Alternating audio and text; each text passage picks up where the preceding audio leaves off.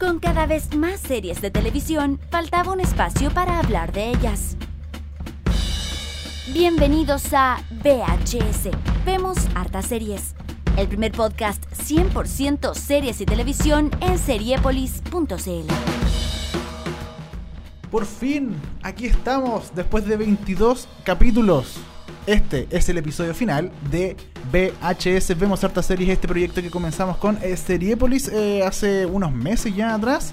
Y hoy estamos cerrando esta primera temporada, o no, arroba televisivamente. Estamos cerrando la primera temporada de VHS y estamos en viendo imágenes. en imágenes, no están viendo la gente. Están viendo nuestro lugar de grabación. En lo- las oficinas de Seriepolis, Aquí este cuadro. donado por Netflix. Claro. Oye, Claro. eh, este es el último episodio de la temporada. Así es, lamentablemente. oh. Yo sé que ustedes están muy tristes en la casa, pero sí. Sí. Pero vamos a comentar lo mejor y lo peor del año 2015 que ya se nos va, que ya está finalizando.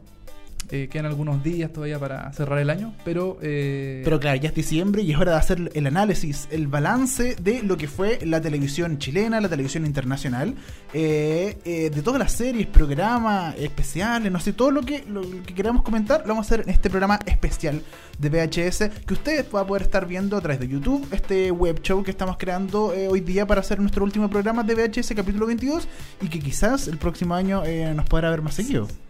A lo mejor una constante el próximo Quizás. año que estemos siempre mostrándonos en pantalla. Puede ser, ¿ah? VHS el web show, VHS TV, ¿quién lo sabe? VHS el, el musical, El musical también puede ser, ¿por qué no? claro.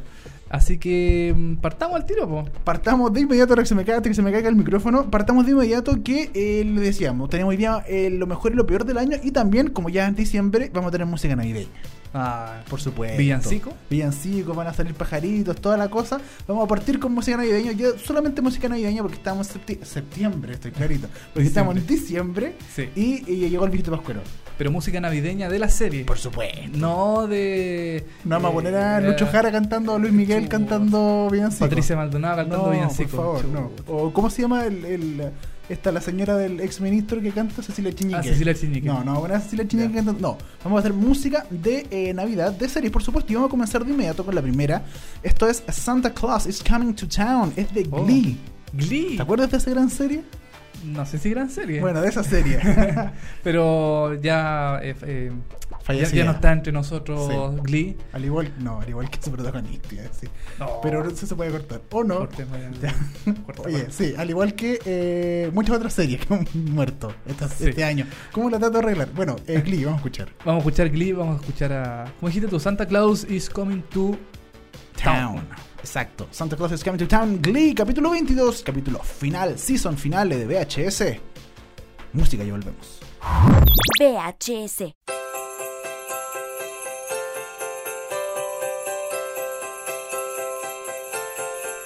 Oh, you better watch out, you better not cry, you better not pout, I'm telling you why. Santa Claus is coming to town.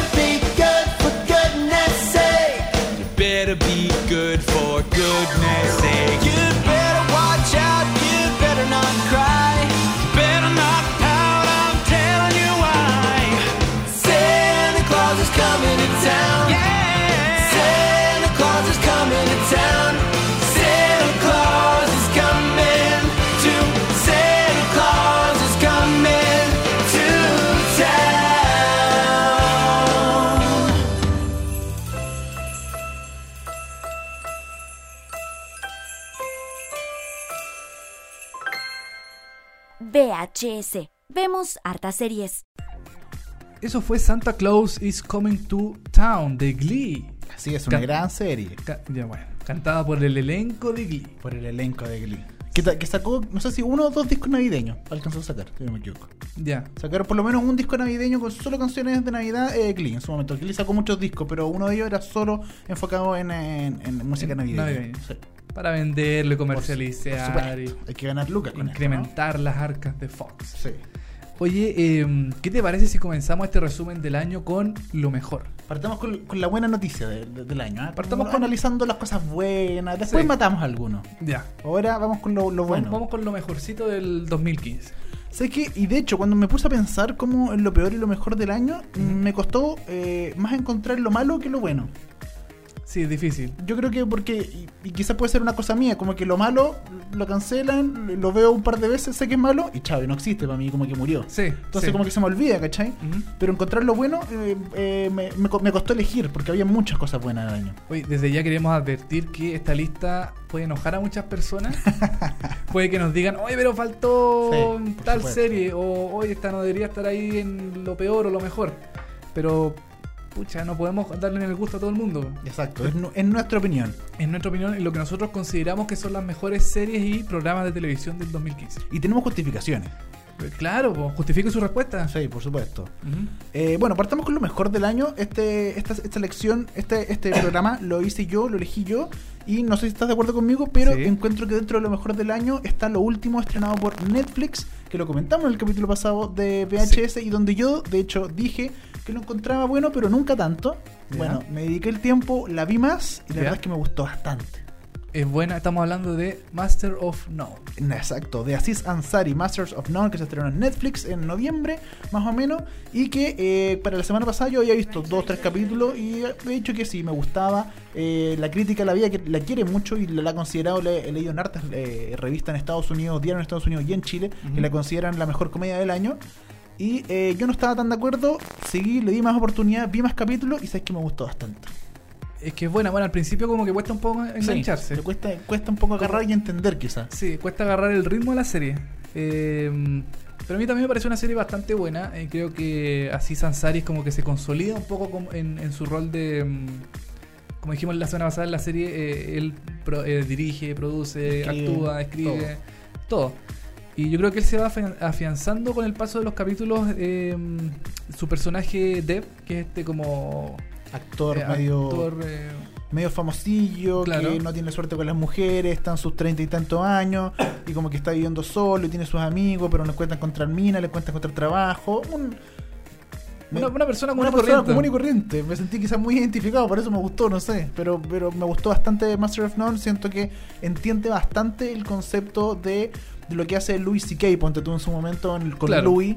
Eh, entiende bastante el, el lenguaje natural de la gente y con una comedia negra, eh, una comedia bien sarcástica que a mí personalmente me gusta mucho. Eh, a mí lo que me gusta más de la serie es que pasan situaciones que no tienen nada que ver con la como con la trama principal de la serie. Ponte tú, me acuerdo de un, de un fragmento donde está Dev y su amiga eh, en el metro ¿Ya? y hay un tipo masturbándose ¿Ya? Y eh, ellos están felices porque hicieron una detención ciudadana. Lo, Claro. lo grabaron, llegaron a la policía y todo eso y eso no tiene, no tiene ninguna relación con el con la trama principal de la vida Claro. de, de. O sea, son situaciones comunes y corrientes que le ¿Qué pasan a- podrían pasar? pues, a cualquier persona en, en- en- en- en- en- en el lugar donde esté donde estén los personajes, las situaciones que, que, que se desarrollan en la serie. Claro. Entonces, eso es lo que más me gusta a mí de la serie, que no tiene eh, tiene como estos como capsulitas chicas de cosas que no tienen ninguna relación con la trama principal, que era Deb y sus parejas o sus papás, por ejemplo, qué sé yo. Así que Es bastante buena, es bastante recomendable, así que si Sí. usted quiere, eh, no, no se va a reír a carcajadas quizás, pero No. eh, es una, tiene un sentido, una comedia bastante interesante, creo yo. Eh, Master of None en Netflix, comedia negra, comedia bien sarcástica. Eh, capítulos cortitos, duran 30 minutos. La primera Sí, temporada creo que tiene 10 o 12 tiene capítulos. 10 Sí, episodios. 10 episodios la primera temporada.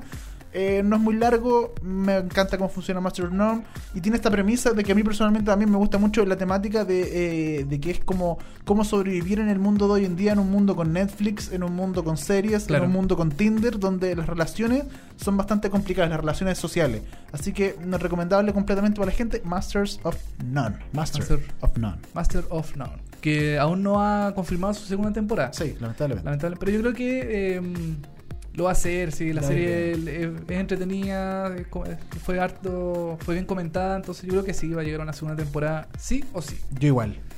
Eh, Algo más bueno, algo tuyo, a ver. algo mío. Sí. Eh, ¿Qué encontré de lo mejor del año? A ver. Puedo eh, eh, en televisión chilena, ¿te parece? Ya, dale, vamos, vamos pimponeando. Vamos pisponeando. Eh, a mí me gustó mucho lo que se hizo con Y tú querías. Ya, perfecto. Un programa de TVN, TVN, un canal muy vapuleado. un canal Sobre todo el día de hoy, donde hay rumores Chuta, de que se sí. va. Sí, y bueno. que ha salido información de que la plata le llega solo hasta febrero. Sí, que no hay para Está- sueldo. Está, está complicada la situación de TVN. A pesar de todo eso, eh, TVN hizo un buen programa ahora. Hizo un buen programa. el- y tú querías una franquicia eh, gringa. Claro. Es un programa basado en un, en un original gringo. Que básicamente es la misma, el mismo De- esquema. De sí, ABC, si no me equivoco. Creo. Ah, no sé. Me Ahí, parece ahí que sí es me de- pillan. sí, me parece que es de ABC. de BBC. Eh, bueno, lo comentamos hace unos días acá en el. O sea, hace algunos capítulos atrás en el podcast.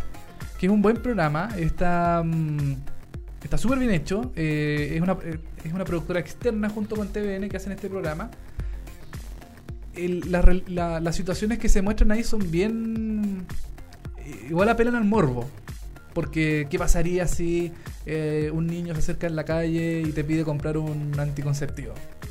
Pero no creo, yo personalmente no creo que apelen tanto al morbo. ¿No? No, yo creo que no. Yo creo que ponte tú, apelar al morbo sería lo que hace Chilevisión, que es como que espera el golpe, espera la, la patada, espera Ah. el combo, espera la insolencia, ¿cachai? Como que ellos justo paran antes de que, a mi entender, lleguen al morbo, lleguen a la violencia, lleguen a cosas claro. más... Creo Claro, yo. claro, como irse las manos. Claro, a las manos Sí. o, a, o a- a insultar, ¿cachai? O algo un poquito más. En Chilevisión siento que lo dejarían, pero en, en tú querías como que paran justo como hacer el análisis, creo yo. O sea, claro, en el programa siempre dicen eh, vamos a, a meter al conductor antes de que esto se vuelva más complicado Sí, po. y sacar las opiniones de la gente, qué sé yo. Pero mm, a mí lo que más me gustó de tú querías es la realización. Es eh, eh, el equipo técnico, las cámaras que están bien puestas, el, los actores también que desarrollan, tienen que desarrollar ciertos personajes y meten a la gente. A mí me impresionó también que el chileno sea tan eh, capaz de reaccionar frente a situaciones complicadas. Por ejemplo, el tema, la semana pasada se mostraba un, a un grupo de jóvenes que se estacionaban en un lugar de discapacitados. Claro, sí. Llegaba un- una persona discapacitada y le decía, oiga, saquen el auto. Todos eran actores. Y todo, claro, todos eran actores, pero la gente que eh, se metía a la conversación eran personas reales. Eran situaciones eh, armadas para, para ver cómo es la reacción del público. También Claro. los niños en los restaurantes, qué sé yo. Y, mm, y le ha ido bastante bien a este programa en Sí. términos de rating. O sea, TVN... Eh, en- Promedia siempre 11, 12 puntos de rating, Claro. porque para TVN es bastante bueno. Quizás no gana porque compite con turcas que, que tampoco le, le ganan por tanto, 14, 15 puntos y TVN saca 10, 11. Entonces Claro. tampoco es tanta la diferencia, pero sí le va bien en general. No, le va súper bien, sí. Así que mm, para mí, y tú querías uno de los buenos programas del 2015, ojalá se haga una segunda temporada, yo creo que se va a hacer. Yo también creo lo mismo. Aunque Amaro Gómez Pablo dicen que ya no va el próximo año. ¿Ya? Y- ¿Se, va de TV? De TVN, eso habían dicho, porque ya Oh. no sigue en el central, ah, Oh. ya se fue hace rato, y que el próximo año ya no va a estar definitivamente en, En TV. en TVN, y que de hecho ha estado negociando con eh, Canal 13. ¿Ah? Canal Me, 3. me informan por interno que por Canal 13, así que no se, no se sabe, pero ojalá siga, y bueno, si no con Amaro, eh, con Solo Saavedra, con alguien más, pero el proyecto en sí, Sí. sería bueno que, que continúe. Es que en realidad da lo mismo con quién siga. Si la- lo, lo- Sí. lo importante aquí es la situación que se produce en el. La parte más de producción, Claro. de- sí, toda esa parte de la edición periodística, más que los conductores que están ahí. Claro, yo opino que podría ser cualquier eh, periodista de prensa, por ejemplo, que Sí. haga el programa. En realidad da lo mismo. Si lo que importa aquí es, son las situaciones que se producen, el público, cómo reacciona. Así que, no, y tú querías, a mí me gustó mucho eh, este año. Así que yo también lo pongo entre los mejores del 2015. Recomendado para ustedes. Sigan viendo. ¿Y tú qué harías los días lunes, no? Los días lunes a las 10 y media la- aproximadamente. 10.35, ¿cachai? Que están como apuntando a horario gringo de TVN ahora. Está- eh, como que inicia toda la Ah. franja a las 10.35, igual que en Estados Unidos. En Estados Unidos así. Sí, en Estados Unidos como de 10.35 a 11.35, así exacto. Eh. Después de 11.35 a 12, así. Es que antes tienen este como microespacio que se llama colegas. Antes, sí, tú mismo lo dices antes porque parece que ya no va más. No. Bueno. Pero Dani. Bueno, nadie sabe. Chuta, ya, bueno, qué lata, porque a mí en realidad me gustaba colega. A mí a mí, me gusta. Era sí. como entretenido, así las capsulitas. Sí, pero no, pero yo pero también pero concuerdo que quizás no, no es el lugar donde meterlo. Mm. Quizás lo, lo van a cambiar, quizás no- siga colegas, pero en otro horario, porque dicen que cuando termina las noticias y parte como este horario prime que tienen, Sí. ahí se escapa la gente, justo en colegas, Ah, ¿cachai? Como sí. que está mal puesto, deberían ponerlo en otro horario, no sé. Bueno, eh, vamos a ver qué pasa Vamos a ver qué pasa con TVN. con TVN. Y no, y tú querías, ojalá siga el próximo año y que sea un buen programa eh, frente a toda esta reestructuración que están haciendo en el canal de todos. Oye, otro, eh, me voy al tiro con otro de TVN para, ah, para hacerle la, la pata a TVN a las cosas buenas que ha hecho, porque no solo ha hecho cosas malas, que la ha cagado y ha, y ha hecho muchos errores y está tratando de enmendarse. A principio de año, en febrero, estrenó una nueva serie que se llama Samudio, no sé si te acuerdas. Me acuerdo perfectamente. Sí. Una serie bastante buena, yo creo que lo mejor del año en términos de Sí. serie chilena. Una miniserie. Miniserie, perdón, sí, eran cuatro o cinco capítulos, no recuerdo, seis capítulos. Cuatro, cuatro. Cuatro capítulos. Mm. Y eh, una miniserie que a mí per- personalmente me pareció excelente, eh, la mejor del año, de todas las que se estrenaron en el año en Chile, en la televisión chilena. Y Samudio me pareció excelente. No le fue tan bien, lamentablemente, porque No. seguía viendo esa- esa crisis de TVN, como que estaba muy cargada la pantalla de TVN. Entonces, en general, no le iba bien a TVN, pero, eh, pero en general recibió muy buenos comentarios. Pero tuvo harta repercusión en redes sociales. Sobre todo, sí, eso sí. En, eh, en- en- Los medios, En los medios general. también, en diarios, qué sé yo, Sí. portales online. Le fue bastante bien a la serie, o sea, en- como te digo, en redes sociales. Mm. Quizás no en rating, lamentablemente. Aunque igual se puede ver en, en, en VOD o, en, o de forma online. Sí. Eh, a mí me sorprendió que TVN hiciera una historia así. Porque Samudio no está hecho por ningún fondo concursable, ninguna. mm, eh, creo que lo hicieron también con una productora externa. Pero me llamó la atención que TVN hiciera un producto basado en un libro. Claro. El, el libro. De Rodrigo Fluxá, Perdidos en la Noche. Algo así. Parece que, parece Sí. que se llama así. Eh, y mostrar un poco la vida de Samudio eh, dejando, como una persona común y corriente, sino Claro. no como un héroe que lamentablemente falleció en circunstancias terribles. eh, todos sabemos, apuñala, eh, golpeado, apuñalado. Pero por su condición sexual, pero claro, todo como que y, y lo que más me gustaba de Samudio es como que te daba un contexto en general de los que lo mataron finalmente. No, no, Claro. no es por justificarlo, pero como que había algo detrás, ¿cachai? No era porque sí nomás, como que todos tenían una historia y por algo pasaban las cosas. No se justifica, pero pero te, te- te da un poco de entender como, ah, ok, este compadre estaba cagado en la cabeza porque le había pasado esto, ¿cachai? Claro. Entonces uno empatibiliza de cierta forma, para bien o para mal, con eh, los autores del hecho. Claro, o sea, empa- eh, empatizar, no sé, ah, como me, me, me Em- complicado, empatizar pero- para bien o para mal. Claro, Empatizar. pero. mm, eh, uy, se me fue lo que te decía. Ah, bueno, pues busquemos. Perdí, el hilo. Lo siento. Eh, no, mira, Pero es una buena serie. es una buena serie. eh, bueno, no tiene segunda temporada por razones obvias. Pero está disponible en todos estos canales de distribución que tiene TVN. Sí. También está en BTR. Internet, parece que está en YouTube. Si no me equivoco, en el canal de YouTube Sí, de TVN, sí, ¿sí, está no? en YouTube. Sí. Lo bueno es que son cuatro capítulos, entonces se pasa rápido. Se- es una serie que mm, si te enganchas a la primera, se te pasa súper rápido. Y también me impresionó que mostraran imágenes crudas de mm, eh, relaciones homosexuales, por, Por ejemplo. ejemplo. Eh, la manera en que murió también.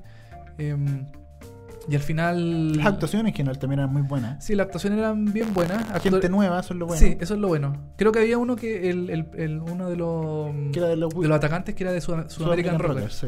Sí, era uno de los. Era Jorge González en Sudamerican Rockers. Y también era uno de los atacantes de Samudio. Es bastante buena. La música también a mí me gustó. La fotografía era buena. en general una serie muy redondita. Samudio, de verdad, la gente que no la ha visto, búsquela en internet, recomendada 100% también de TVN de este año, principio de año del 2015, Samudio de lo mejor del año. Lo mejorcito del año. Y vamos a seguir, Sigamos. porque tenemos ah, varias cositas que, Sí, po. que comentar. Nos quedan buenas series. Nos quedan buenas series. Vamos a hablar de Better Call Saul. Mira, ¿Qué te parece?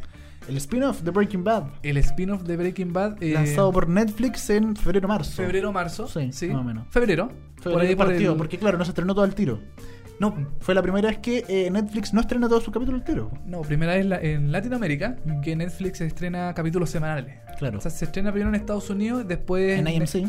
en AMC y después Netflix eh, a las horas o al no sé cómo no era el día siguiente, era como a las horitas después, Sí. estaba disponible en Netflix con subtítulos, doblada al español, si HD de todo. HD y todo. Em, puede que esta serie haya desilusionado a algunas personas. Sí, a mí, a mí me decepcionó un poquito, no tanto. No encontré igual una buena serie, pero eh, me decepcionó un poco. Sí, tiene algunas cositas así media... mm, Como que le, falta, como que. como- sí, como Sí. que le falta. Igual era complicado hacerle una historia eh, como un pasado un personaje de Breaking Bad que eh, nosotros lo conocíamos por ser el abogado de, mm, de Walter White y de Claro. Jesse Pinkman, Saul Goodman. Saul Goodman. Que antes, que- o sea que Saul Goodman eh, es su nombre, es como su, su segundo nombre después de que algo pasó. Claro. Algo pasó que se tuvo que cambiar el nombre porque antes se llamaba Jimmy Mac. eh, ¿Cómo era? Jimmy McGee. Mac- McGee, algo Sí. así, McGill, algo Sí, así algo así, no. no. que era eh, que tiene un hermano que era un famoso abogado y que él era medio no era tan bueno en su profesión y, y estudió derecho por, cor- por correo entonces ahí como que le hicieron una historia un poco lastimera también a, a, a- a Saul Goodman pero que Quizá- quizás se fueron muy para atrás, ¿o no? ¿Qué crees tú? ¿Como demasiado para atrás? eh, ¿O está bien? yo creo que está bien. Yo creo que está bien porque. mm, O sea. Él, él, él tenía que. O sea, él tiene algún trasfondo. había, que, había que mostrar el trasfondo de él. Como por qué llegó a ser ¿Por el qué llegó a ser lo que fue? Sí. Llegó a ser lo que fue. Eh, quizás el personaje no era el más idóneo para hacer un spin-off, creo yo. Ya. Pudo haber sido otro. Aunque igual está Mike. Mike que, Sí. lo, que lo ayuda. eh, cómo conoció a Mike también. Y hay, y hay varios de los personajes como secundarios. Eh, sí, hay varios personajes secundarios. De los asesinos, los narcos, por ahí que Ah, van apareciendo. tenés razón. Entonces, igual, claro, sí, se meten bastante como en el en todo el mundo. Por eso es, es interesante, creo yo. Sí, Pero eh, eh, a mí me decepcionó porque siento que le falta algo. Como que está buena, pero le falta. Me gustó también, eh, algo bueno que me gustó de Better Call Saul es que le dieron un, un toque más humorístico, que se lo, lo, Sí. lo, lo- lo requería el personaje sobre todo, porque Claro. el, el personaje de Saul Goodman es bastante de comedia, medio chanta y toda la cuestión. Entonces, eh, y vos- y eh, me parece que la- esa vuelta que le dieron eh, fue interesante, fue buena, pero mm, me faltó algo más. faltó algo. Sí, como que todavía me falta. Quizás la segunda temporada dicen que puede ser mucho mejor y todo, pero la primera, por lo menos, eh, me- a mí me faltó. A mí me parece que es una buena serie porque eh, visualmente a- a- acarrea mucho lo que era Breaking Bad en, en toda su en toda su historia, o sea, la- lo que sé yo, audiovisualmente, por ejemplo, los planos, los colores, el porque también en, en Better Call Saul hay mucho detalle que ponte tú uno ve en los foros de internet, ponte tú Better Sí. Saul usa una corbata morada, qué sé yo. Claro. ¿Y por qué usa una corbata morada? Porque significa tal y tal y tal y tal cosa. Igual que Breaking Bad, el, el esquema de los colores, eh, la, la composición de los planos, todo eso a mí me pareció eh, bien interesante eh, verlo como reflejado en Better Call Saul. Aunque claro, el personaje mm, Te faltó igual. faltó un poquito, Sí. igual es cómico, Sí. es de, es de comedia, pero mm, yo, a mí me pareció una buena serie. Como para viudo de Breaking Bad me pareció una serie interesante. Ya, esta, la- esta propusiste tú, porque yo no, yo no, no hubiera puesto a Better Saul dentro de lo mejor del año, pero a ti te, sí te consideras la mejor, una de las mejores del año.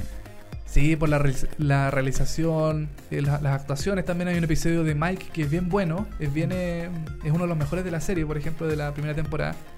Eh, no, me pareció una buena serie. Me gusta mucho. Yo la sigo, la seguí semana a semana en Netflix. Ahí esperaba que dieran el episodio estreno. Y no, me pareció una buena serie. Tiene segunda temporada segura.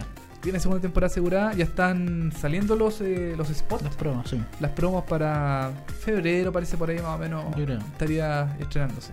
Better Call Saul, otra de las series de Netflix con esta alianza que hicieron con AMC. Se estrenó a principio de año. Sigue en Netflix, así que puedes recomendarla, puedes verla eh, cuando quiera, todas las veces que quieras. Exactamente. Eh, nos quedamos en Estados Unidos.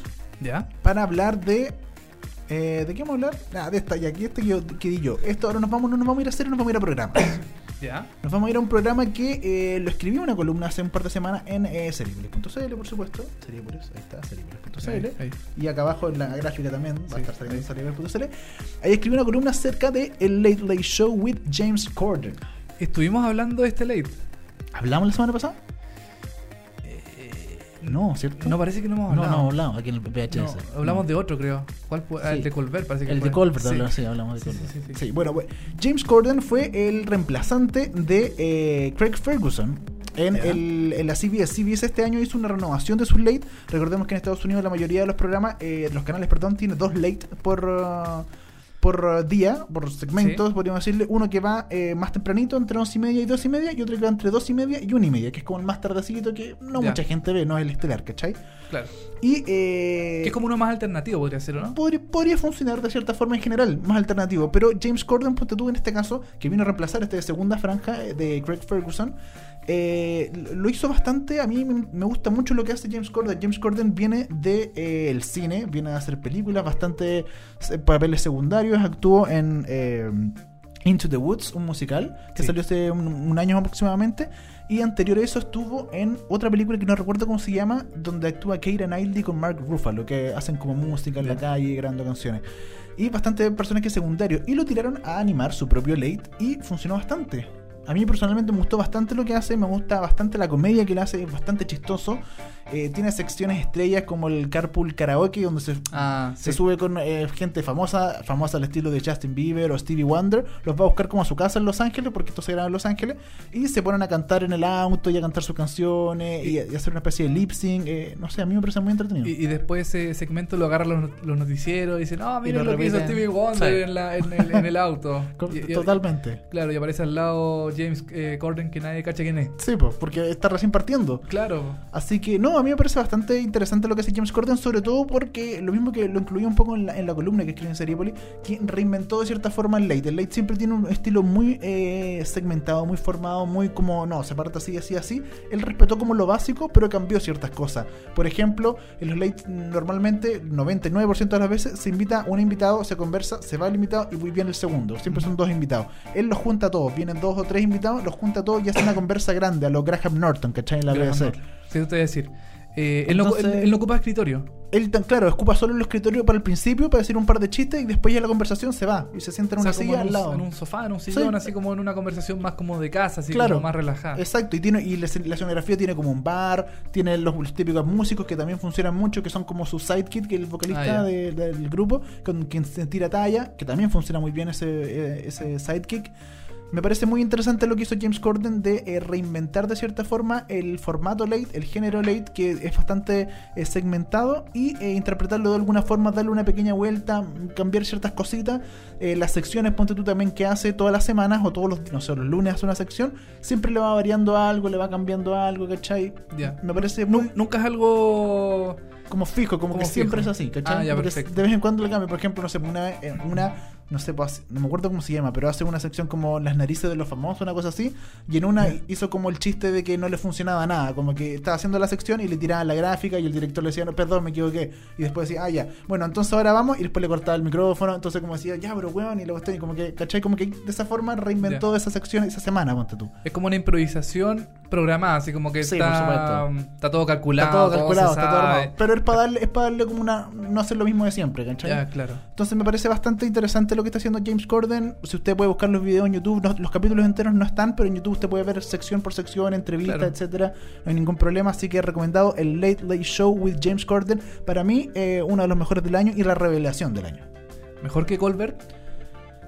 Uh, qué complicada de la- pregunta. ¿eh? ¿O a qué otro nuevo salió este año? Eh, no, no hay, no hay más nuevo. más nomás, nuevo. el- el- bueno, está el, el- otro que, que de hecho que lo, lo pensé poner, el de John Oliver. ¿Se estrenó este Ah. año o el año pasado? No, ¿En el año pasado. Ah, ya. El que se estrenó este año fue el nuevo Daily Show. Sí, el nuevo Daily Show. Claro, sí. con, eh, Con, eh, Trevor, Trevor Noah. Noah, que parece Sí. que mm, hay como que... No, yo, para mí va bien. ¿Sí? Y de hecho he leído, he leído eh, bastante entrevistas de que los, los auspiciadores lo quieren mucho.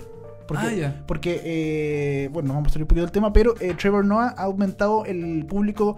El público que lo veía disminuyó, pero el público joven aumentó mucho. Entre Ya. el de 18 y 25 años aumentó mucho y eso a las marcas le, le gusta mucho. Le gusta. Entonces, por ese lado se ha mantenido muy bien y las marcas en general lo quieren porque eh, le ha ido muy bien en términos auspiciadores. Y el de James Corden también está como enfocado al público más juvenil, pienso yo, ¿no? Eh, sí, Por el horario. Sí, bastante. Sí, a- y en a diferencia de lo que hacía Craig Ferguson, sí, porque Craig Ferguson apuntaba a un público más mayor, ¿cachai? Ya, y era como más cerradito, Sí. más un sucucho, era como una cosa así como más de para muy de noche. James Corden lo llevó así como un full Hollywood, luces famosos, ¿cachai? Mucha cosa como de la cultura pop. A mí me gustaba eh, Ferguson. Tenía de sidekick un robot. Sí, era muy raro, muy freak.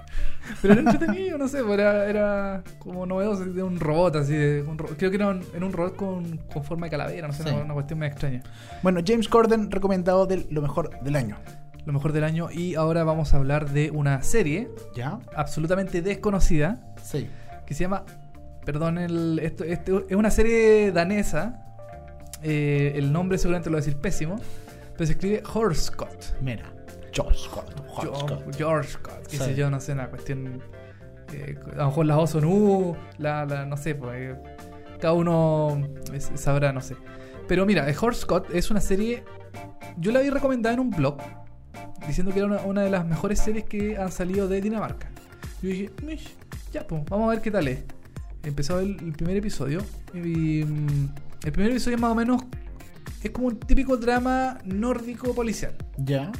Hay una protagonista, que es una mujer que trabaja en la policía, que es negociadora, para todas estas cosas de secuestro, em, rehenes, qué sé yo. Entonces ella va a negociar con el, con la persona. Dice, oye, pucha, no sé, pues, eh, no hagáis esto, qué sé yo. Y ella, ella tiene un drama familiar de fondo. A ella se le murió una hija hace 7 años. En un pueblito, en su pueblito natal. George. Scott. No, no. George Scott es otra cuestión. Ah, otra cuestión. No, qué, qué sé yo cómo se llama el pueblo, un nombre así con, Bueno. con cremillas en las E, no sé, una Claro. cuestión Ya. impronunciable. Ya, pues entonces se le murió hace 7 años. ¿Y qué pasa?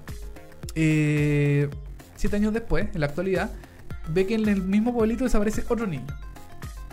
Dice, ah, esta desaparición está ligada con la de mi hija. Mira. Entonces, eh, bueno, todo el mundo da por muerta a la hija. Eh, ella, eh, ella empieza a buscar, eh, vuelve a su tierra natal, entonces quiere meterse también en la investigación de el- del niño desaparecido. Para ver si tiene relación con la desaparición de, de- de- desaparición de su hija, qué sé yo. Entonces ahí conoce a los policías, típicos personajes secundarios que, que están ahí, el comisario, qué sé yo. Eh, esto puede sonar como una serie policial común y, claro, corriente. Drama policial hasta ahora. ¿Qué es lo que pasa? Al final del primer episodio Ya. pasa algo Oh. Que da vuelta totalmente toda la serie. Ya. Tú decís, aquí ya no es una serie policial. Es Una serie de. una serie de... Chuta, es que si lo digo... Pero es el primer capítulo y. Dale. Y el eh, género. eh, po. sí, bueno, es una serie sobrenatural. Mira, ya. eh, algo- Ciencia- algo de sobrenatural ciencia Algo ficción. pasa que en el primer episodio cambia totalmente la visión de la serie y pasa a ser una serie eh, con tintes ecológicos. Ya, mira. ¿Qué es lo que pasa? Ah, perdón, se me olvidaba comentar que esta chica...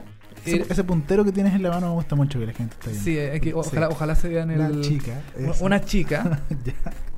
Este es el, el típico cable de, de los. Eh, cable. El cable para enrollar los cables. Sí. Eh, la chica eh, es hija del dueño de una celulosa en este lugar. El, eh, el, el papá de ella eh, se murió y ella tiene que hacerse cargo de la celulosa. Ya. Es una weá un poquito, Sí. un poquito enredado. Ya, Ya. que ya nos vamos enredando un Sí, poquito te más. estáis metiendo en un bosque. ¿Y qué es lo que pasa? La chica, eh, o sea, lo- el, como el, la- el- el directorio de esta empresa celulosa quiere empezar a talar los árboles del bosque nativo de la ciudad. Ya. Para, Para hacer- confort y después cobrarnos mucho. eh, claro, para, hacer- para, para coludirse. Claro, para y- coludir, como todo. como todo. Sí. Ya, pues entonces. eh, eh, bueno, es que tiene que ver la serie porque algo pasa que no. no Se metió no- un bosque no sabe cómo salir, ¿ah? No, no, es que la- es que no quiero spoilear, pues si, si digo algo voy- a cagar la serie y voy a decir. Ya, entonces déjala ahí nomás. y, y pues, después, ma- después me van a poner en el comentario, oye, que te estáis spoileando. Déjala ahí nomás, ya. Que yo quería ver la serie y me estáis cagando la serie. Un drama policial sobre una niña, un mamá que busca a su niña. Claro. Eso, eso pero, general. pero la serie está tan bien hecha, está tan bien realizada. eh, tiene un. Estos típicos tonos oscuros de. mm, De, de lugar donde nunca sale el sol, nunca. eh, todo es oscuro, todo es como tétrico, fúnebre. Eh, como estas, como las típicas series danesas como The Killing o, mm, o ¿cómo se llama esta? Brown Broen también que, Claro. que- Las que- típicas series danesas que todos sus casas ven, por supuesto, todos los días No, por TVN a las 11 de la noche. que se ¿no? han hecho acá en se han hecho acá en, En la eh, red le transmiten, ¿cierto? Sí, pues no, doblada. no en me español. aportilles mi, mi serie, po. Pero es una gran Ya serie. no quiero hablar nada más. Bueno, se acabó esta cuestión. George Scott, gran serie, ¿no? Yorko, gran serie. si, Búsquela. si usted, puta, vamos a tener que poner el nombre en la, en la Sí. página porque No, eh, ahí va a salir, va a estar saliendo, ¿no? Sí, hacia George abajito Scott, iba a George estar Scott, saliendo porque eh, es imposible encontrarla así con escribir Yorko como se, Sí. escribe, como se escribe, no, es imposible. Así que aquí abajito, Ahí está. ahí está el nombre de la serie, búsquela, es totalmente recomendada. Yo, para mí es una de las mejores del 2015. Pero yo creo que nos falta la última, antes de cerrar este primer bloque de lo mejor del año, es Ya. la que yo creo que es sin duda la mejor del año, ¿o no? Para ti y para mí, Eh, ¿o no? Sí, pero nos falta esa. No, porque estaba tratando de que pasara piola y no habláramos de esa, pues, ¿ah? no fuéramos al tiro a la importante. Ah, bueno, llamamos a la importante, Porque entonces. estamos cortos de tiempo, tenemos que estar ah, tanto rato hablando. Ya, bueno. Yo creo que esta es la mejor del año, ¿o no? Sí, porque yo creo que uno no esperaba nada de esta serie Exacto. y entregó mucho Eso- y, es lo y mejor. todos la comentaron. Eh, dile tú, la, di- dila, dila tú, por favor. Estamos hablando de Mr. Robots, de. USA, que se estrenó en junio antes. Eh, antes de junio, sí. Antes, sí, abril, mayo, por haber sido. Claro. Se estrenó eh, y una gran serie, de verdad, una gran serie. Hemos hablado acá, hay posts, hay comentarios, hay columnas, todo en Seriepolis y en todos lados. Sí. Es una de las mejores series del año. La Rolling Stone la consideró, eh, eligió una lista, de hecho, hace poco. Exactamente. La Rolling Stone de las 25 mejores series. El número uno estaba Mr. Robot y muchos eh, lo han elegido como la mejor serie del año. Y a mí me parece, la verdad, que yo dije, no me convence, pero si tengo que elegir lo mejor del año, Mr. Robot es lo mejor del año. No, no encontré nada mejor. O sea, estamos en diciembre, esperé que hubiera algo mejor y, hasta- y hasta ahora no encontré nada. Es que yo creo que esta serie tenía todo en contra. Tenía, Sí. primero, eh, no tenía ningún actor. O sea, bueno, sí, tenía un actor conocido. Pero entre comillas. pero entre comillas porque viene de capa caída, Sí. que es Christian Slater. Slater. Eh, viene de una cadena que. mm, Cable, canal chico, muy de cable. Claro, canal básico creo que es en Estados Unidos. Canal cable. De cable básico. Sí, canal de cable básico, sí. Eh, que en realidad tiene algunas eh, producciones llamativas, como por ejemplo eh, Switch. Suits, por ejemplo, Suits, sí. eh, pero son. y sería. Pero claro, son como de procedimientos, son como entretenidas, pero no así como uno diga, oh, la gran serie, para. Claro. Y Mr. Robot eh, sale como un poquito de esa. mm, De esa como. de ese molde de hacer las series que, que hace eh, USA Network, que son las típicas series que empiezan con la historia, se desarrollan y terminan todo el mismo capítulo. Aquí no, es una serie que se va desarrollando episodio a episodio. A mí me gustó mucho esta serie, también como está filmada.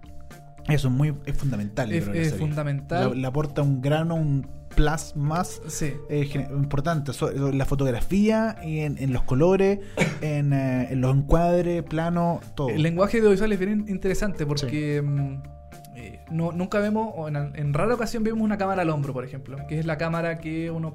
Porque se uno mueve un poquito que se mueve más. un poquito, así que tiene una especie como de vibración. que, se- que funciona muy bien en ciertos formatos. Sí, claro, como por Por- ejemplo en Modern Family. Por ejemplo, en comedia, en o de repente Office. cuando uno quiere hacer cosas de acción, como muy Claro. que mostrar mucha tensión, mucha cosa, está bien, pero también se puede lograr mucha tensión con el silencio y con el quedarse quieto. Quieto.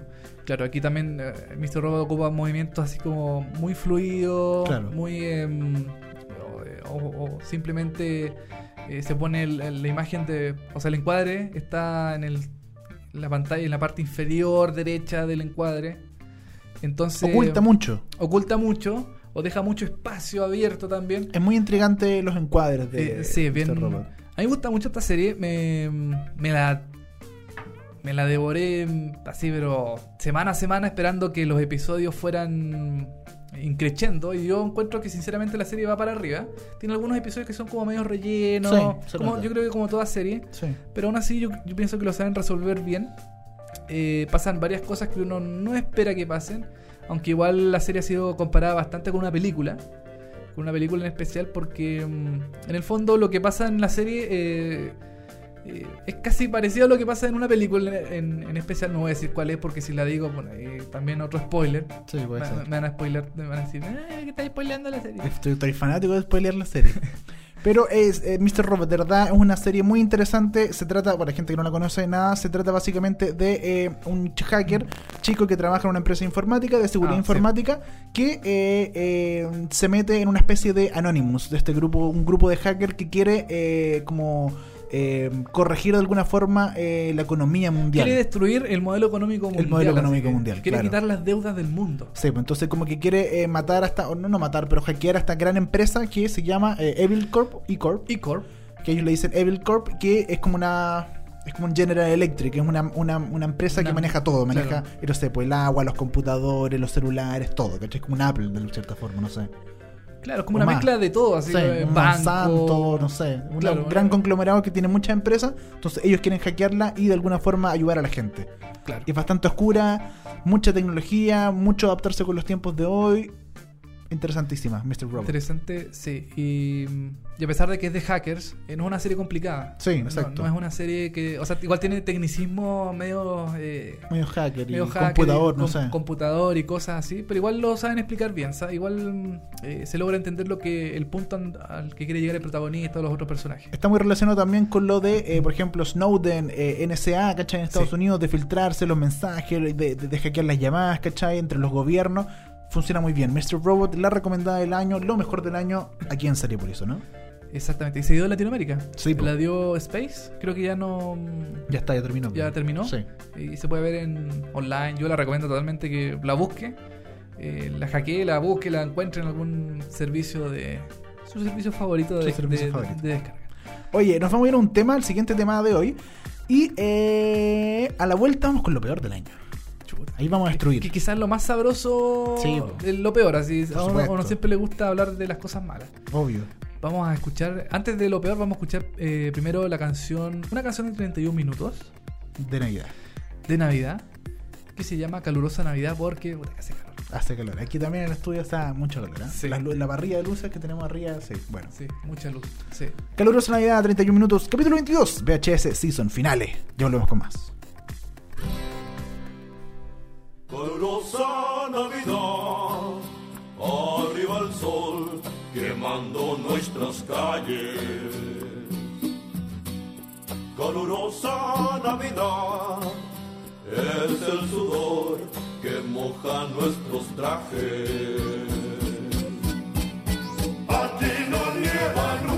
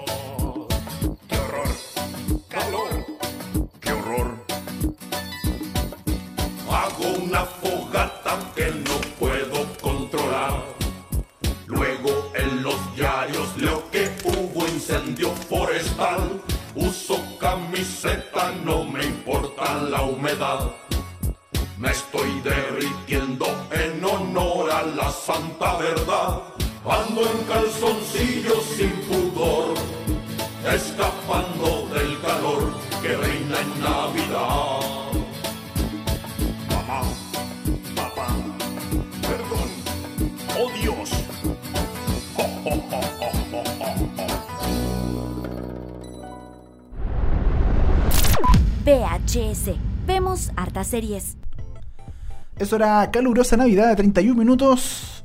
calurosa Navidad totalmente. eh, en- Chile se vive una calurosa Navidad, no nada de nieve aquí, No, que nada. hace frío como en las películas, no, aquí nos cagamos de calor.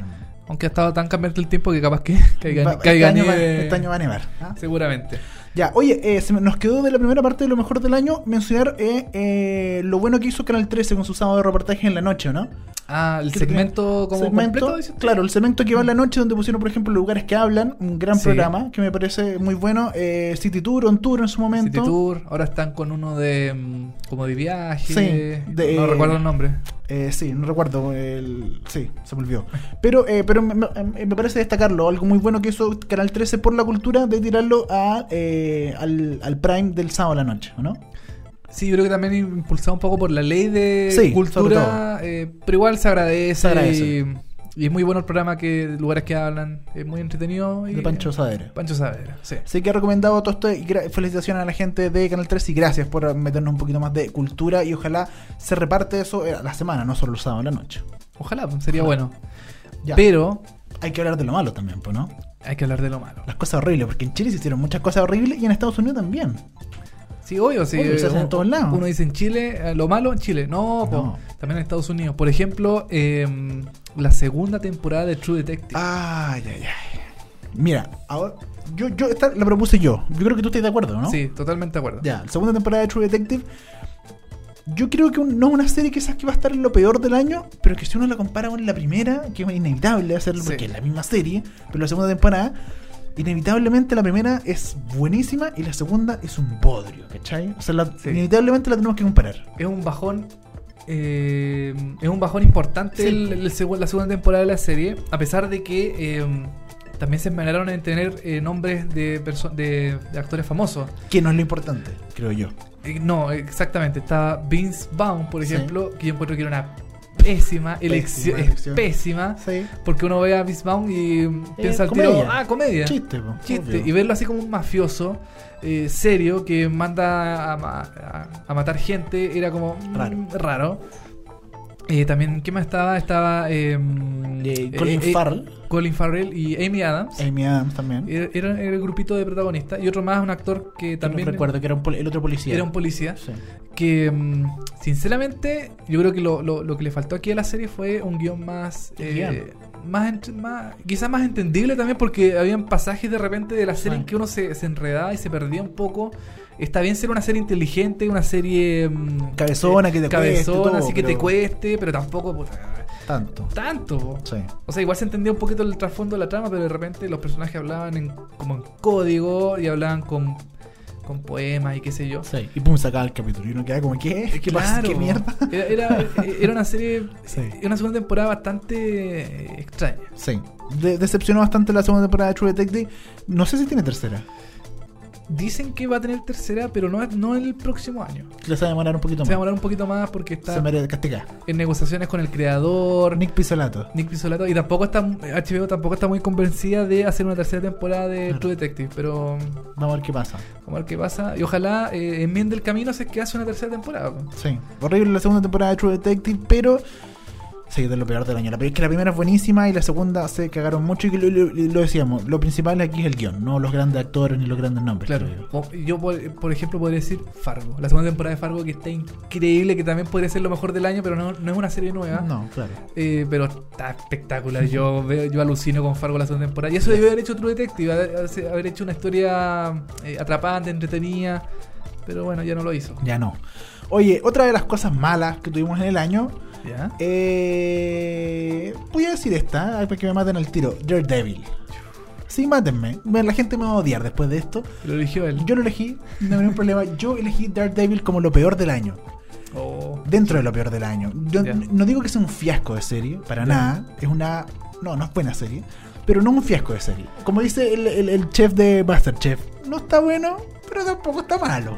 Ya. Está ahí, ¿cachai? Ju- que- Justifique su respuesta. Porque la verdad se generaron muchas expectativas. Marvel nos calentó con excelentes promos, nos calentó con excelentes trailers, que se venía algo. Y uno decía como, oh, se viene una gran eh, una mezcla entre Netflix y Marvel impresionante, que ya vimos, tenemos ahora otro resultado, Jessica Jones, que no lo he terminado de ver, empecé a ver, empecé a ver, pero no lo he terminado. Ya. Y Daredevil a mí me calentó mucho y me decepcionó bastante, la verdad. Principalmente por eso, principalmente la nominé porque me decepcionó. Generó demasiada expectativa y a mí me decepcionó. Tenías muchas expectativas Sí. con Daredevil. Sí, exacto. Pero hubo gente que le gustó Daredevil. Es que hay gente para todo. Bueno, sí, pues no, no, no, na- no- puede ser monita de oro todo, Sí, pues, obvio. todas las cosas. Claro, no, no, no, ahora, sumamos, yo creo que estamos de acuerdo que no es una Breaking Bad, no es una primera temporada de. True Detective, no es un Fargo. No, no, claro que no. lejos de ser eso, ¿no? Eh, sí. Sí, ya, ya está bien, viste, no una excelente serie. Una serie que tú puedes decir, ya, por ejemplo, tú no la encontráis la peor del año. Pero la ¿cómo la encontráis? No. ¿Cuál es tu opinión frente a la serie? Primero no lo he visto. Ah, ya, entera, pero ¿has visto algo? ¿o No, no he visto- nada. no he visto Ah, nada. no he visto nada, entonces no. porque no me gustan Ya. las series de superhéroes con Ah, capa. Ya, bueno. No ya. me, no me gustan. Por eso No, pero tranquilo, los primeros 3-4 capítulos no hay capa, no hay nada. Como que Ya. el, weón está con, no sé, cualquier weá. Ya, pero ponte tú Jessica Jones. A mí me parece una serie interesante. Ya. Eh, no sé si lo mejor del año. Es que, bueno, es que es cosa de cada uno. Sí, a mí, Marvel, sinceramente, como que los superhéroes y No te gente con, con poderes sobrenaturales, como que, mm, no, como que le hago un poquito el quite. Ya. Pero mm, no, no, no puedo decir que es una mala serie. Porque tú, Daredevil, se ve, se ven en los adelantos, por ejemplo, se ve, como dices tú, como que calienta, así como ah, Sí, que se viene buena esta cuestión, va a tener eh, éxito, qué sé yo. Yo creo que no le dio mal a la Daredevil. Parece que no le fue mal. Mm.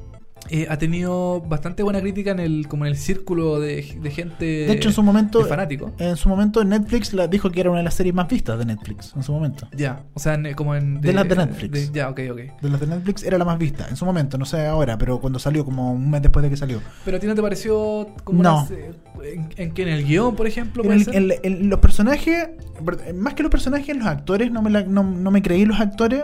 Eh, los personajes, siento que a todos les falta un poquito. Eh, no, la no la he visto entera. Puede ser que en los últimos capítulos, que repunte sea mágicamente imposible, eh, la mejor del mundo, no creo. Pero sí vi los primeros 3, 4, 5, 5 episodios, creo, y la dejé de ver porque me, me aburrió. Te aburrió. Sí, me aburrió bastante. Me decepcionó. Así que Daredevil, sí, creo que es un, más, más que porque es una mala serie, no creo que sea una mala serie, creo que más por la decepción, que pintaba muy para bien, pero le, cos- le cuesta mucho agarrar el ritmo. Nominado a lo peor del año segundo. En este caso, sí, Ya. completamente. Bueno, vamos a pasar el trago amargo, vamos a seguir con más cosas malas. Cosas marca. Voy a hablar de un programa chileno.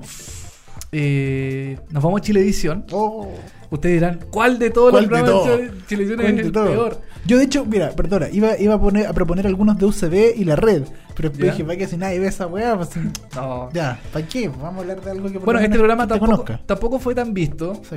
Eh, es un programa que yo creo que pasó sin, sin pena ni gloria. Se, llama, se llamó La Fiesta de Chile. Era un programa, Horrible, era un programa de baile Uh, de, de baile, que esto es los años 90. que eh, emulaba un poco el to- piseaban las chicas 1, 2, 3. ¿O no? ¿De Entel? casi. Puta, qué malo. Era un programa que más o menos simulaba ser eh, como estos programas de antaño de todo Chile baila, eh, chilena, no, chilenazo creo que no, era mm, era como estos típicos Sí. programas donde la gente tiene un numerito atrás, es como la semana del colegio. Claro, una Hace- kermés, Una, una kermés, que tiene un numerito atrás las parejas y bailan y va un jurado viendo cómo bailan las personas y se van eliminando uno por uno o en este caso hacían como una especie de ya, el- el- la pareja 24 contra la 33. Ent- Entonces, eh, eso siempre nos pasa en el, Sí. en el podcast. No se nota, pero ahora se ve. Ahora se ve. Eh, entonces ahí competían y eh, quedaba eliminada una de las parejas. ¿Qué pasó con este programa? El formato es viejo. Es que me, se me estáis weando. Es que yo de verdad no me, no me explico que hay alguien que haya, en el año 2015 haya dicho: Tengo una muy buena idea, hagamos un programa de baile. Listo. Es que algo le pasa a Chilevisión con los programas de baile. Eh, siempre hacen un programa de baile. Tiene algo como que. Pero, es que pero, pero es que más encima, más que sea un programa de baile, porque cuando tú en Estados Unidos, ya está bien, sigue eh, los programas de baile como de concursos, ¿cachai? Y claro, Dancing with the Stars. Dancing with the Stars, ¿cachai? O otros de baile como baile más eh, hip hop o cualquier cosa, ya, pueden seguir estando en el cable o cualquier cosa de alguna forma. Pero este formato de mucha gente bailando y como si fueran de verdad los 90 es una estupidez. O sea, ¿quién fue el estúpido que se le ocurrió decir que esta es una buena idea? Es una buena pregunta. Hay que ser tonto para pensar que esto iba a funcionar. Es una muy De buena verdad. pregunta. Entiendo. Yo, yo postulo este programa como uno de los peores del año. Sí, estoy completamente de eh, acuerdo. porque primero eh, no, no cautivó a nadie. No yo creo que muy poca gente vio el programa, se acuerda del programa, yo creo que a lo mejor está empezando, ¿de qué está hablando este Sí, gallo? ¿Qué es eso? La fiesta de ¿Qué Chile. es la fiesta de Chile? Y aparte creo que competía con Vértigo en algún... Sí, ¿no? sí, competía- lo dan los jueves. Los jueves, competía con, Vértigo. Sí. Y como siempre Chilevisión ahí me- le, le mete reggaetón, Dame le mete cacha. perreo, eh, sale ahí el, el- como el, me acuerdo patente, un pantallazo que saqué yo de una, de una tipa en cuatro con otro gallo atrás. Qué bonito. Y, y si querían hacer un programa familiar, yo creo que no lo lograron. No. Y, y seguramente este programa no, no va a tener segura- eh, segunda temporada. No, para nada. Por, por- Así por que nada. ya fue. Oye, otra de las cosas malas del año de la televisión chilena es uno que comentamos mucho. Escribí columna también en seriepolis.cl. Todo el mundo lo comentó en Trending Topic. Ya. Lips in Chile. Horrible. ¿O no? De lo peor del año completamente. Uno de los grandes condoros de TVN, De TVN en el año. En el año. Con sí. una escenografía que costó 200 millones de pesos. Y no te estoy mintiendo. Costó 200. 200 millones de pesos y marcaban 4 puntos. Por lo tanto, ustedes se pueden imaginar, 4 puntos no es nada. Y para una solo la escenografía, 200 millones de pesos. Entonces, ya. Dejémoslo ahí. Lips ¿Ah? in Chile es un programa basado en un formato norteamericano que Claro. se llama Lips in Battle. Exacto. Canal de cable que se transmite en Estados Unidos. Exactamente. Lo dan en canal Spike Spike TV. Exacto. en Estados Unidos y que también acá en Latinoamérica se puede ver por Comedy Central. Sí. Eh, ¿Qué es lo que falló acá del programa según tú? Que eh, tal como lo ha hecho TVN en los últimos años, trata de enfocar todo a la señora Juanita, todo el público Sí. familiar, todo a que lo, se junte toda la familia y veamos este programa en familia con como los años antiguos, ¿no? No, Con la familia en el televisor. con la familia, todos Eh, reunidos eh, frente al en televisor. el living, claro. ahí. Y con los niños jugando, porque Claro. niños manden su mensaje de texto y manden sus videos cantando sus mejores canciones. No, eso ya no existe. Esto eso de los años de nuevo 90, 2000, Mm. pero eso no funciona. Y Lip Sync Chile trató de hacer eso. Sí. Trató de alargar un formato. Para empezar, lo adaptó horrible. El Estados Unidos dura 30 minutos, dos personajes, cada uno canta dos canciones y ya está. Aquí se fueron a tres personajes al tiro, un programa de por lo menos una hora y media. Le metieron niños cantando, que el público iba a bailar, que manden demasiado sus mensajes, como que Sí. dijeron, ah, vamos a hacer tecnológico, entonces vamos a hacer algo como Dub Smash y que manden sus videos y así integramos las redes sociales porque soy bacán, ¿cachai? Porque somos súper jóvenes. No, no funciona, weón. Esa weá no funciona. Esa weá es la peor idea del mundo. Lips in Chile le hicieron como el pico. No, qué feo. Eso también queremos perdonar en toda, la, pico. en toda la temporada de VHS. Perdonen todos los garabatos que hemos dicho. No es la idea. No es la idea, No Dani. es la idea. No, pero yo te encuentro razón en que Lip Sync, Te- te todo. eh, Chile eh, lo, lo matinalizaron mucho. Sí, todo el buenos días, era todo buenos días a todos y buenos días a todos antiguos. Exactamente. ¿Ven cómo le dan buenos días? Yo me acuerdo que el primer programa de Lip Sync eh, le hicieron como una especie de video homenaje a, eh, a Carlos Gabardo Carlos cuando falleció en ese... En ese Claro, o sea, como una semana antes. unas semanas antes. Sí. Yo dije, ¿qué tiene que ver esto con Lip Sync Chile si este programa es de, es de Entretención. lip sync, es de entretención, es un concurso? ¿Por qué están mostrando esto? Ni Yo dije, aquí algo, algo raro está pasando y seguramente es parte de los responsables que, mm, que metieron este, este homenaje, esta cuestión rara que nada que ver con el programa, Sí. lo matinalizaron. Lips in Chile, de lo malo, de lo horrible de este Malo. 2015. Yo quiero pasar ahora a una serie. eh, ¿Una de Netflix? una de Netflix, Ya, perfecto. una que se llama Bloodline. Que la Rolling Stone la eligió una de las mejores del año. Le dijeron las mejores. Sí. De hecho, Raro. En, en los Emmy está, estuvo nominado eh, su protagonista, Sí. Kyle Chandler, creo que se llama. Eh, a mí me pareció una. A ver, ¿Por qué tan mala? A ver. no es mala, porque igual. O sea, es mala. Bloodline, una serie que está en Netflix. Ojo. Sí, está en Netflix la primera temporada completa. Sí. Ya aseguró su, su segunda temporada. ¿Qué que pasa con Bloodline? Eh, algo. eh, yo no la recomendaría para ver porque eh, se extiende mucho. Son entre 10 y 12 episodios. La, el- el- la premisa principal de la serie eh, se, mm, se. ¿Cómo se llama? Se, se- ya se, de- eh, se desdibuja desde el primer episodio. Eh, en el, en el casi en el último episodio ya la trama como que está cerrada totalmente. No vale la pena hacer una segunda temporada de esta serie. Pero aún así Netflix dijo, no, pues yo quiero que... Alargar más el chicle. Quiero alargar más el chicle. Parece que le fue bien. Porque le dio esta segunda temporada. Eh, Es rara. A mí nunca me di en colar. Yo vi el trailer y todo. Y fue como. Sí, Que fome, como una familia en Hawái, Claro. que algo, algo pasa, alguien muere. Es muy como telenovela eh, como venezolana. Sí, es no muy, sé. Es muy raro. Ahora, ¿qué es lo que pasa? Lo que sucede en la serie, eh, no sé si decirlo porque en realidad pasa en el primer episodio. O sea, si Pero- sale en el primer episodio, Dale, cuéntese un- uno de los integrantes de la familia muere. Ya, ¿Cómo muere? No sabemos. ya. Entonces, ¿qué es lo que pasa? Vamos eh, desarrollando toda la historia a lo largo de 10 o 12 episodios, que perfectamente ese desarrollo se puede haber hecho en 6 episodios, por ejemplo, o menos incluso, porque estiraron el chicle de una manera increíble. Pasan muchas cosas Pasa. que no tienen nada que ver con lo que mm, con lo que con la trama principal que es este personaje que muere al principio de la, de la serie. Eh, claro, nosotros sabemos que muere, pero cómo muere es lo que nos atrapa hasta el episodio final. O sea, Incógnita. yo la, yo la vi la serie completa y claro, pasa lo, pasa lo que, lo que el- la premisa de la serie, el principio que este personaje muere, pero ya se murió, po. Claro. ¿Qué va a hacer? ¿Qué va a pasar ahora con la serie? ¿Qué- qué- ¿Cuál, qué- cuál va a ser la interrogante para la segunda temporada? ¿Cuál va a ser la interrogante de la segunda temporada si esto ya pasó? Sí. Si era, era lo principal de la serie en, la, en la primera temporada. ¿Qué, es lo que va a pasar ahora? El larga de chicle se nota mucho, quizás.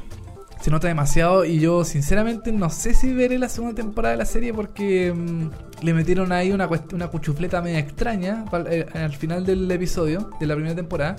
Le metieron una historia media tirada de las mechas, como para seguir alargando el chicle. Y, mm, y a mí me parece, no sé si la peor, pero una serie bastante, mm, no sé, mediocre. Lo peorcito del año. En el, en, el, en el ámbito de los guiones. Bloodline de lo peorcito del año de Netflix está. Si quiere verla, wea suya. Pero le estamos diciendo que no. Ya. Eh, nos vamos a ir con otro, otro spin-off, otro spin-off, que si bien eh, eh, Better Call Saul era un spin-off que fue lo mejor del año, este spin-off fue lo peor del año, según tú. Fue lo peor porque yo creo que no cumplió las expectativas que estaban. que todo el mundo esperaba. Lo mismo con Daredevil, yo decía que, quizás no, un- no Mm. una mala serie, pero tampoco es buena, pero principalmente porque Sí. no cumplió expectativas. Podría ser. Generó mucha expectativa y no. No, yo estamos hablando de Fear the Walking Dead. El spin-off de The Walking Dead estrenada hace un par de meses atrás, tres meses atrás, no sé. Exactamente. Eh, Fear the Walking Dead nos lleva como al principio de todo este apocalipsis zombie, eh, cómo se generó. O sea, bueno, tampoco explica mucho cómo se generó, sino que pasó nomás. Sí, de hecho parte como al mismo tiempo que parte la otra, eso es lo que no entiendo, como que... Sí, sí, sí. Un día antes, no sé, una cosa así. Claro, com- pero acá se muestra con otra familia, en otro lugar, En otra ciudad, en otra ciudad, todo. Eh, esta serie como que trata de mostrar un poco el ambiente familiar de lo que pasa en el apocalipsis. Como una, hay una familia, hay, una, hay un papá, hay una mamá. Como una familia eh, Eh, claro, vive, re- sobrevive en un ataque zombie. Esa es como la única diferencia, creo yo. Claro. Ah, bueno, la otra diferencia es que el, el- el- el lugar donde se desarrolla es una ciudad. Claro. No como en The Walking Dead, que es más bosque, es más es eh, campo. Aquí es más Sí. urbano. Cómo se desarrolla la serie dentro de la ciudad eh, frente al apocalipsis zombie. ¿Qué es lo malo de esta serie? No hay zombies. O hay zombies, Muy pocos. pero son pocos. Cuesta que aparezcan los zombies porque no había presupuesto para tantos zombies. Claro. Y los maquillajes, como que. mm, Sí. Eh, eh, eh, Es rara la serie porque mm, sí, bueno, aparecen zombies de vez en cuando. Eh, no están tan demacrados Ivo, como, como los de The Walking Dead que poco menos ya se les sale la, Sí. la mandíbula del- de la cara. Eh, acá no, aquí es como que empiezan el, el proceso de descomposición.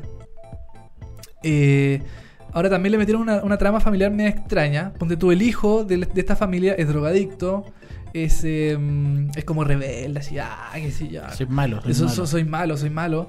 Eh, el papá también es como medio descuidado, como medio extraño. La única persona que tiene como cordura dentro de esta serie es la, es la protagonista, es la mamá. Eh, igual la serie es corta, tiene 6 episodios la primera temporada. Em, Pero no pegó nomás. Fue de hecho lo mejor, lo más visto. La- creo que es, la, Sí. es la serie más vista, pero principalmente porque The Walking Dead es una, una serie que generó mucha expectativa este año y generaba en general mucha expectativa. Y por eso la gente dice como, oh, necesitaba verla. Y la vio. sí. Pero yo no sé lo- los ratings de los últimos capítulos. Sé de los primeros capítulos fue la serie más vista creo que en toda Sí. la historia, ponte tú. Mira, le fue bastante bien. En Estados Unidos, le fue súper- Aquí en, en Latinoamérica la dio eh, AMC, eh, Latinoamérica. Sí. También le fue bien. Eh, en Estados Unidos le fue súper bien. Le tuvo rating bastante altos. Pero a mí no me convenció 100%. Ya. Sí, mí no, a mí tampoco. a mí no me Para parece una Estoy- serie- Concuerdo contigo. una serie es entretenida como para pasar el rato, pero tampoco es una gran serie así que, ah, que te vuela la cabeza, que te dice, oh, que estoy viendo, esto es espectacular. No, de lo malito No. del año.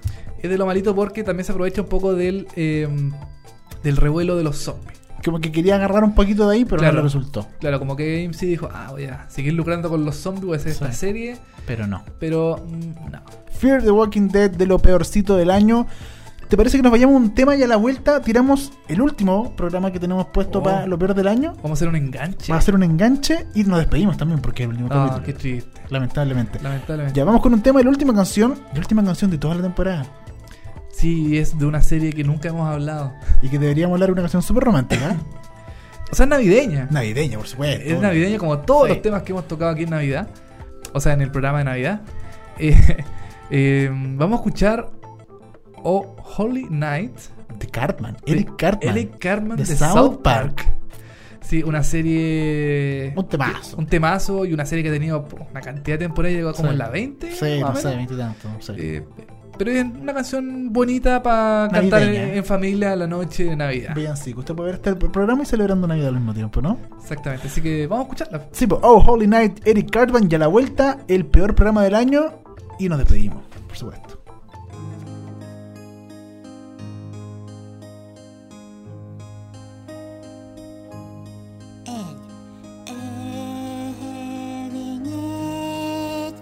Having it, the stars are brightly shining. It is the night of our dear Savior's baby. Holy night, the something, something decent. It is the night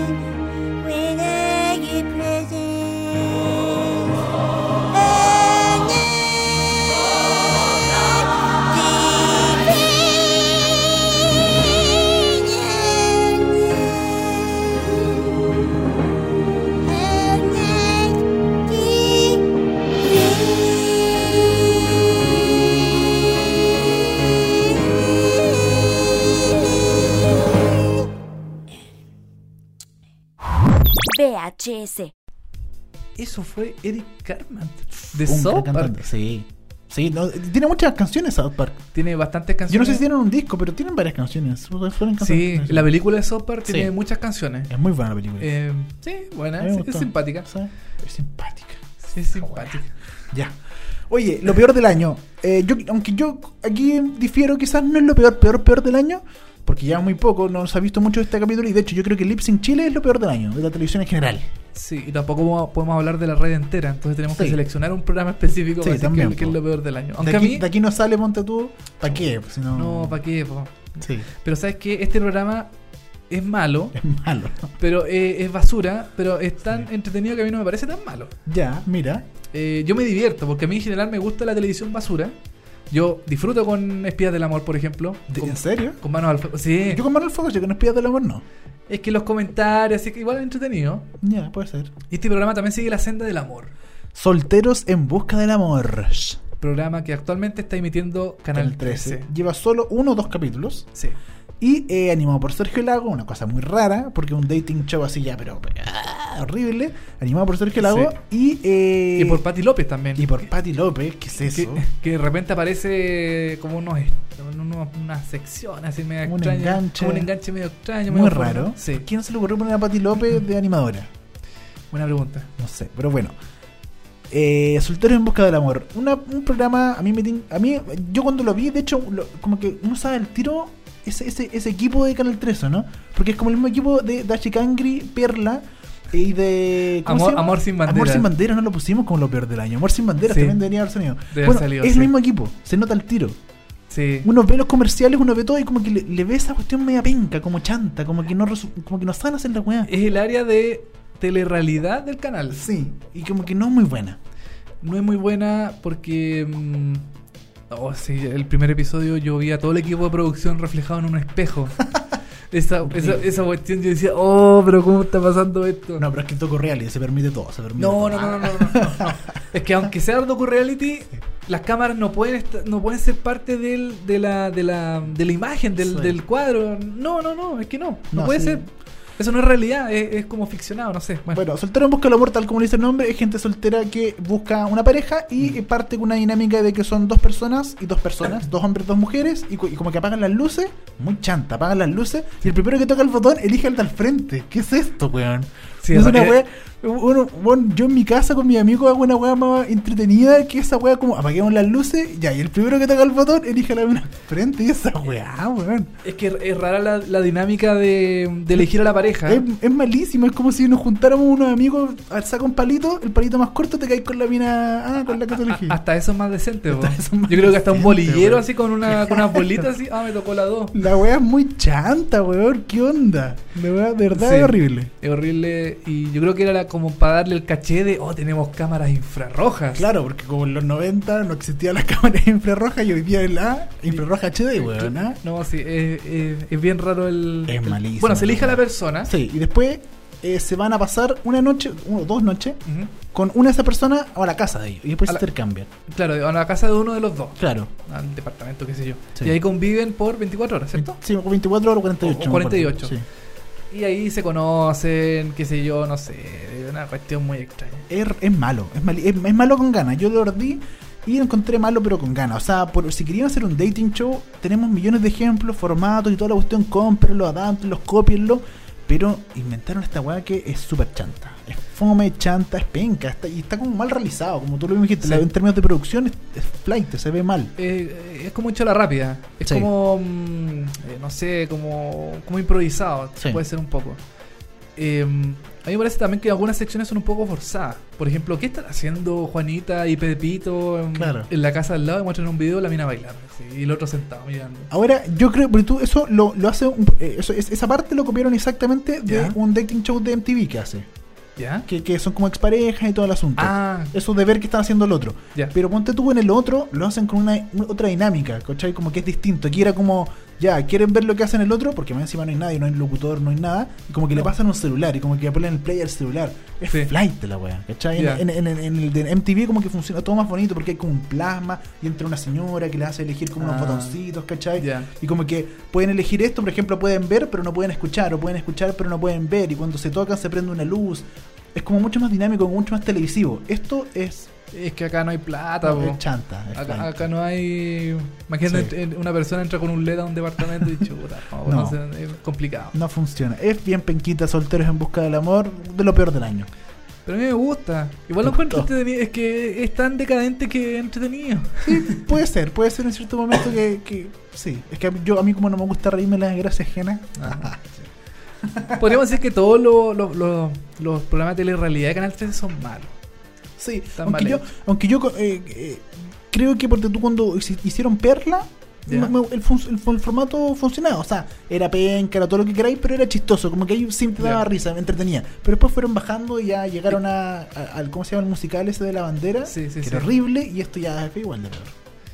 Sí, yo creo que. mm, Sí, Sí, horrible. horrible. Solteros en busca del amor, lo peor del año. Y así, con lo peor del año, estamos terminando nuestra primera temporada.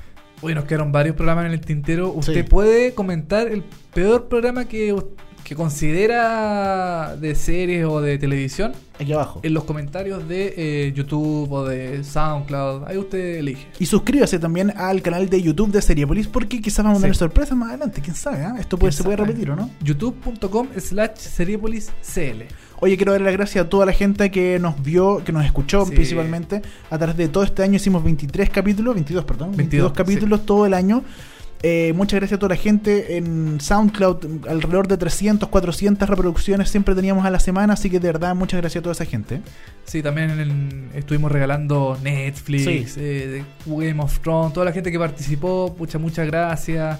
Eh, pero esto no es una despedida definitiva. No, por supuesto que no. Nosotros volveremos en algún momento del próximo año. Esperemos volver, sí. Esperamos volver a... Así nos renuevan para una segunda temporada. ¿Cómo? A ver si nos renuevan para una segunda Ah, temporada. sí, ojalá para ahí la, la gente de Seriepolis, si les Sí. gustó, a los grandes gerentes Claro. de Seriepolis, si les gustó la, el podcast, ojalá no- eh, lo renueven. Gracias a toda la gente. Dani Moya, Cepo Moya 63, humilde servidor. Luis, arrobas eh, televisivamente también, muchas gracias por la sintonía, por... Ay, todos los episodios van a quedar disponibles, ¿eh? Ah, por supuesto. Todo- Sí, en SoundCloud. En SoundCloud, YouTube. en YouTube, en em, iTunes, Mix, eh, Mixcloud, Tuning, Todo. eh, todo. Sí. Síganos. Síganos en twitter.com slash seriepolis, instagram.com slash seriepolis, facebook.com slash seriepolis Todos lados. y seriepolis.cl porque es nuestra nave nodriza ahí de, de toda esta eh, generación de personas que les gusta la serie. Y yo feliz de haber hecho un programa sobre mm, eh, la gente que, o sea, la- la- la- a las personas que les gustan la serie. Ojalá les haya gustado nuestro programa. Si no les gustó, pucha, disculpen, ¿no? Pero Es lo que hay. es lo que hay y no hay otro más. No hay más.